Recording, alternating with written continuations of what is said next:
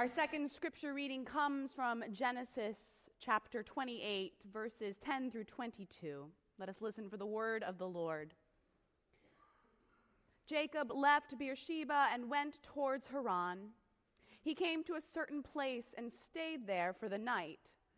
Taking one of the stones of the place, he put it under his head and lay down in that place. And he dreamed that there was a ladder set up on the earth, the top of it reaching to heaven, and the angels of God were ascending and descending on it. And the Lord stood beside him and said, I am the Lord, the God of Abraham, your father, and the God of Isaac. The land on which you lie, I will give to you and your offspring.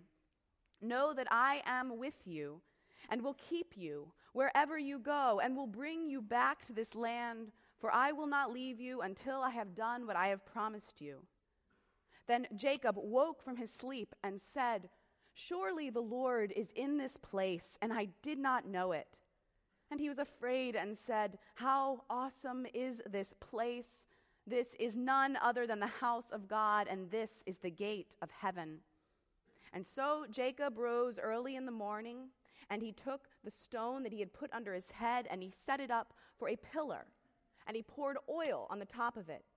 He called that place Bethel, and then Jacob made a vow, saying, If God will be with me, and will keep me in the way that I go, and will give me bread to eat and clothing to wear, so that I come again to my father's house in peace, then the Lord shall be my God, and this stone which I have set up for a pillar shall be God's house. And of all that you give me, I will surely give one tenth to you.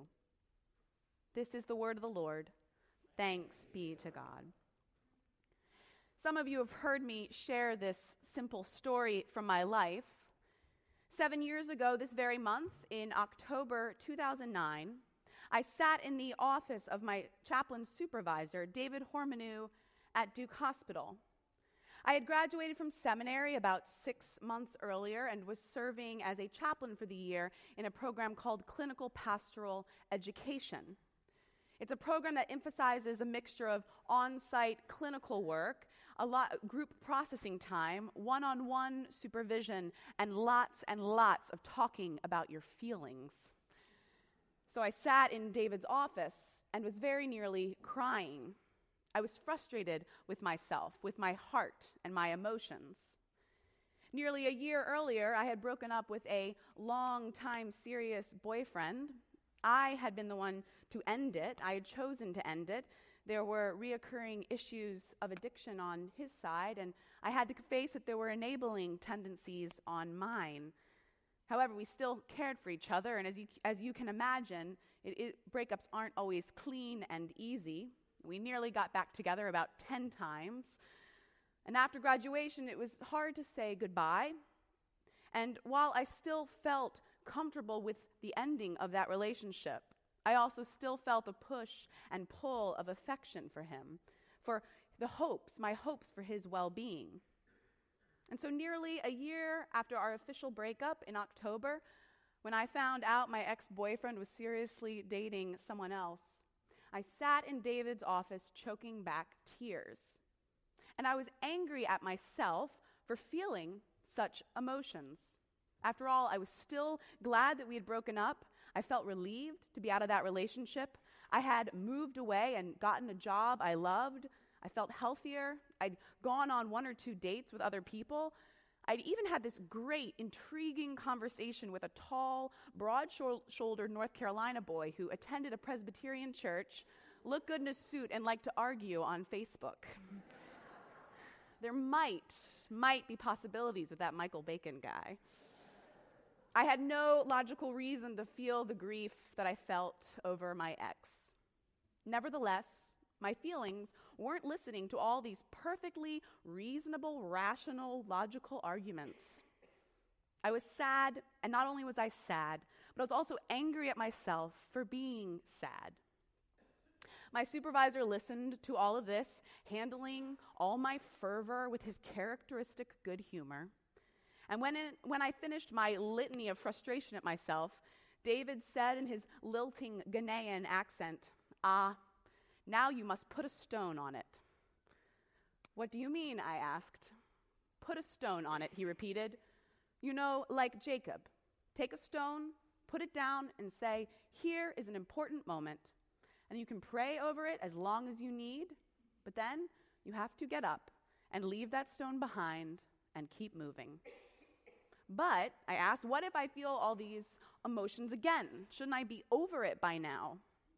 I wanted him to tell me how to get over these feelings, how to be done with them once and for all. David shook his head. No, grief doesn't work like that. When you feel it again, put another stone down, stay there for as long as you need, pray over that spot, and then keep moving. I was starting to appreciate this idea and get into the metaphor of it, and so I asked, I suppose sometimes I might forget where I'm going and circle back around and trip over that same stone. And David started to giggle. And then he, he added, and let out his trademark loud David Hormanu laugh of glee. He said, And sometimes, if you're not looking out, that pebble will jump up and smack you in the forehead. But you just have to let that stone stay there, pray over it, and then keep moving. I've cherished this conversation for years in many different contexts because, surprise, surprise, there have been other times when my emotions did not follow my logical, rational reasoning to myself. I've still had times when I've been annoyed with myself for being bothered by something. And I've also had moments of incredible joy and wonder and love that you didn't know what to do with. Instead of trying to capture and bottle up those different emotions forever, I've had to remind myself of David's words, echoing the actions of Jacob from this passage.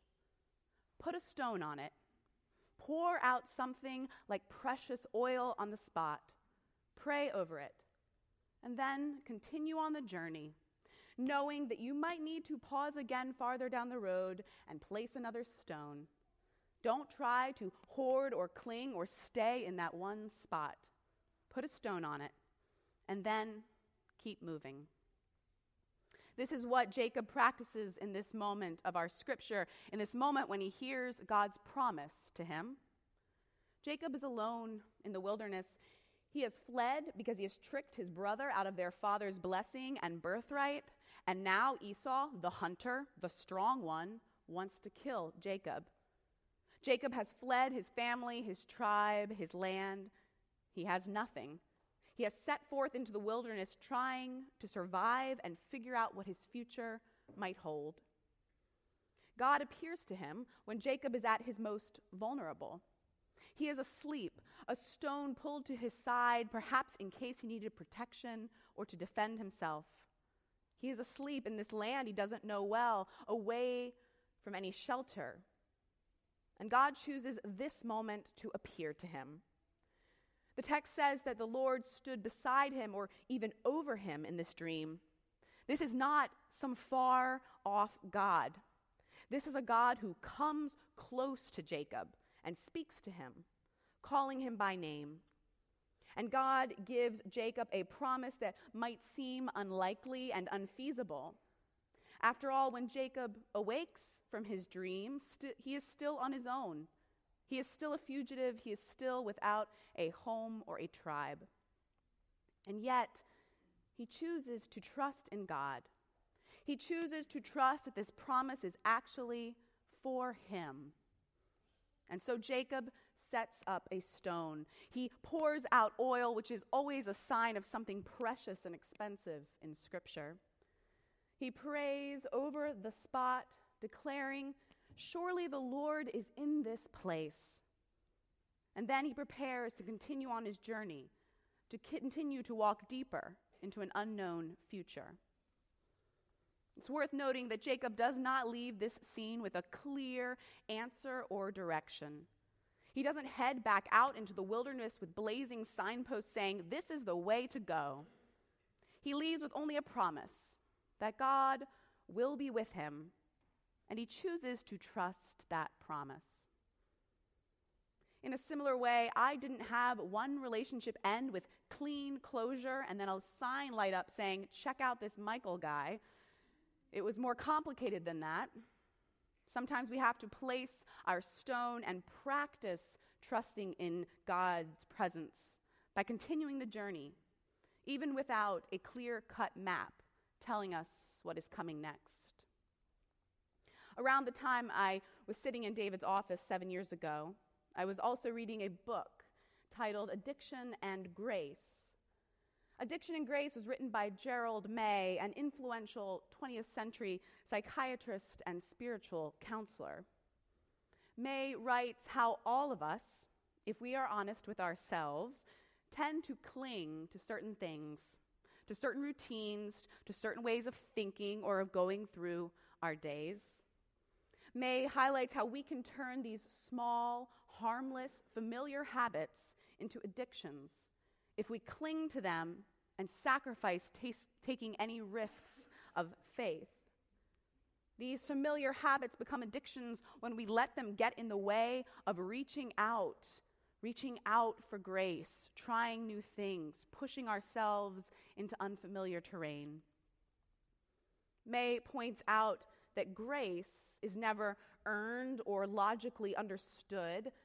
Grace is only truly appreciated when we experience it in real, immediate, tangible life situations.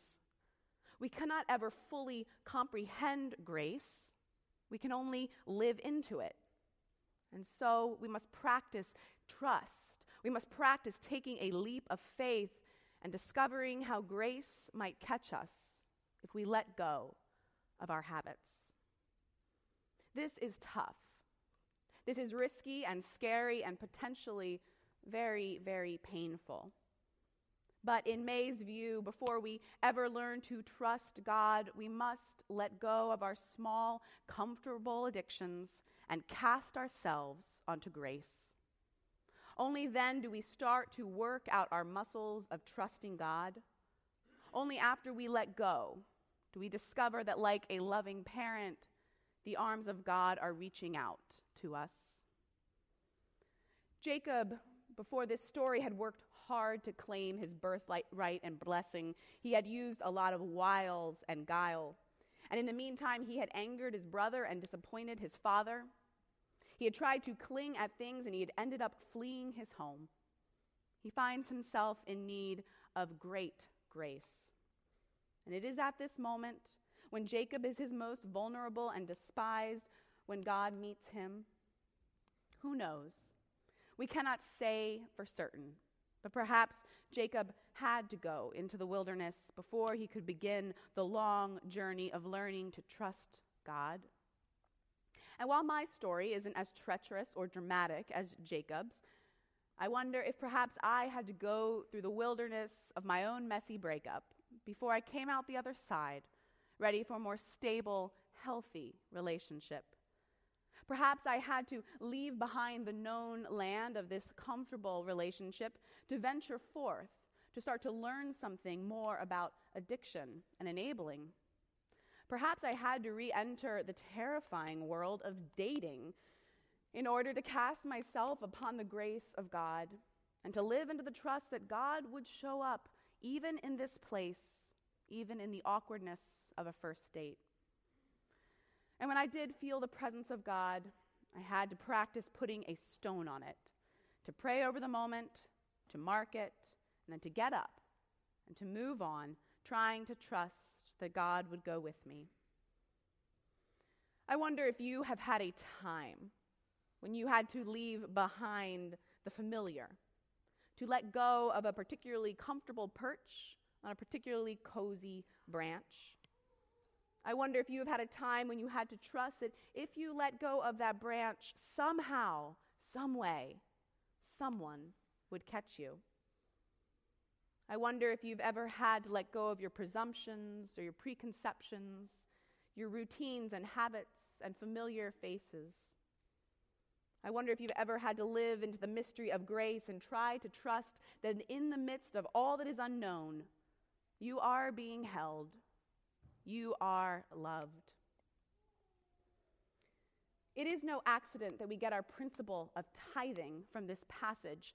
Tithing is one of those ancient church words that we use every week, and sometimes we don't even think to explain what it might mean. It means a tenth, and it comes from this promise of Jacob's that he will give a tenth back to God. And so we talk about giving our tithes and offerings.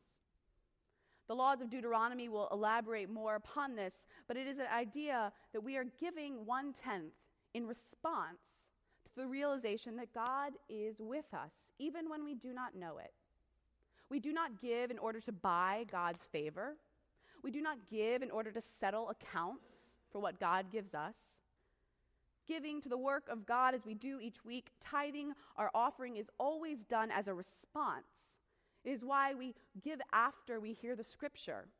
It is a response to the fact that each of us are on a journey, and while journeying in these unknown lands, we realize that no matter how unfamiliar the terrain, we aren't alone. There is a Holy One who stands beside us, offering us hope and a future, reminding us who we are and whose we are. And so we give an offering in gratitude. We live in a world that asks us to hoard our possessions, to cling to the familiar, to not risk too much of our own skin. The world asks us to cultivate our small and subtle addictions in the name of being successful or efficient. However, there is a different way of living. There is a way of practicing letting go rather than hoarding. There is a way of casting ourselves upon grace rather than our own ability to raise money. There is a way to teach ourselves to trust in God's presence no matter where we might go, no matter how limited our understanding, no matter how measly we feel about deserving God. This different way of living is why Christianity and Judaism and Islam all promote some form of almsgiving, some way of giving back what we have. That is why we talk about stewardship in this church. Making a pledge, giving an offering is about more than money. It is about choosing to trust in something larger than our individual habits. It is about trusting in someone who is bigger than our individual selves. It is about pushing ourselves into unfamiliar places and learning lessons of grace and hope, discovering a future that is far more vast than we might have imagined. It is scary to make a pledge or drop a check into the plate it is intimidating to show up to volunteer when you don't know anyone else there, or to stand with your child before the community and to make promises of faith. Each of these are scary things at times.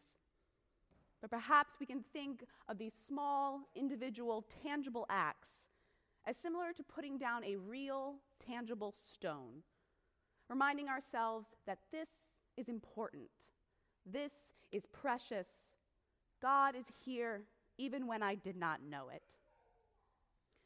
None of us know what the future holds.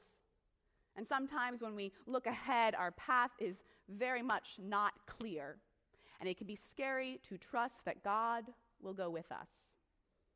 And yet, when we look back, if we've put stones down at these moments of trust and grace, perhaps we can glimpse a series of stones marking the path along the way, reminding us that we have not been alone, that we have never been alone, that the Lord was in this place with us even when we did not know it.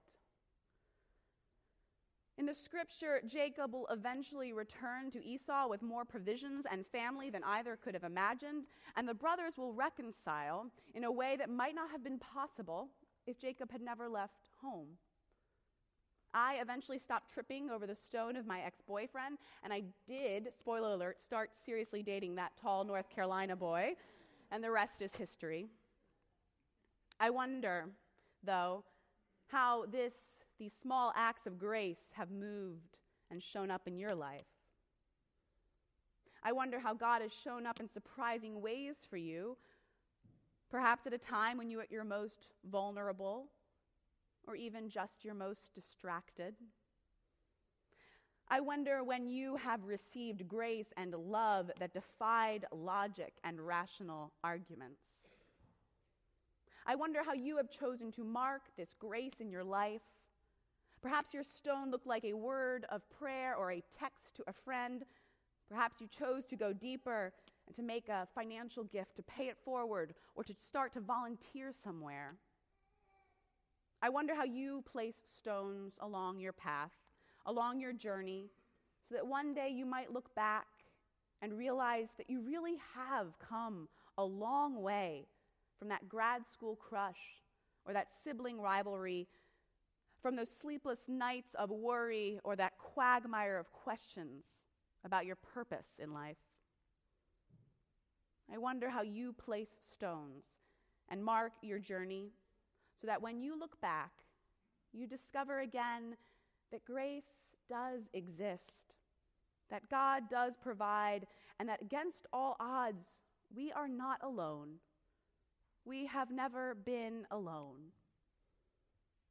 I wonder how you practice trusting that God is with us, here and now, surrounding us each step of the journey. For even when we do not know it, the Lord is in this place. Thanks be to God. Let us pray.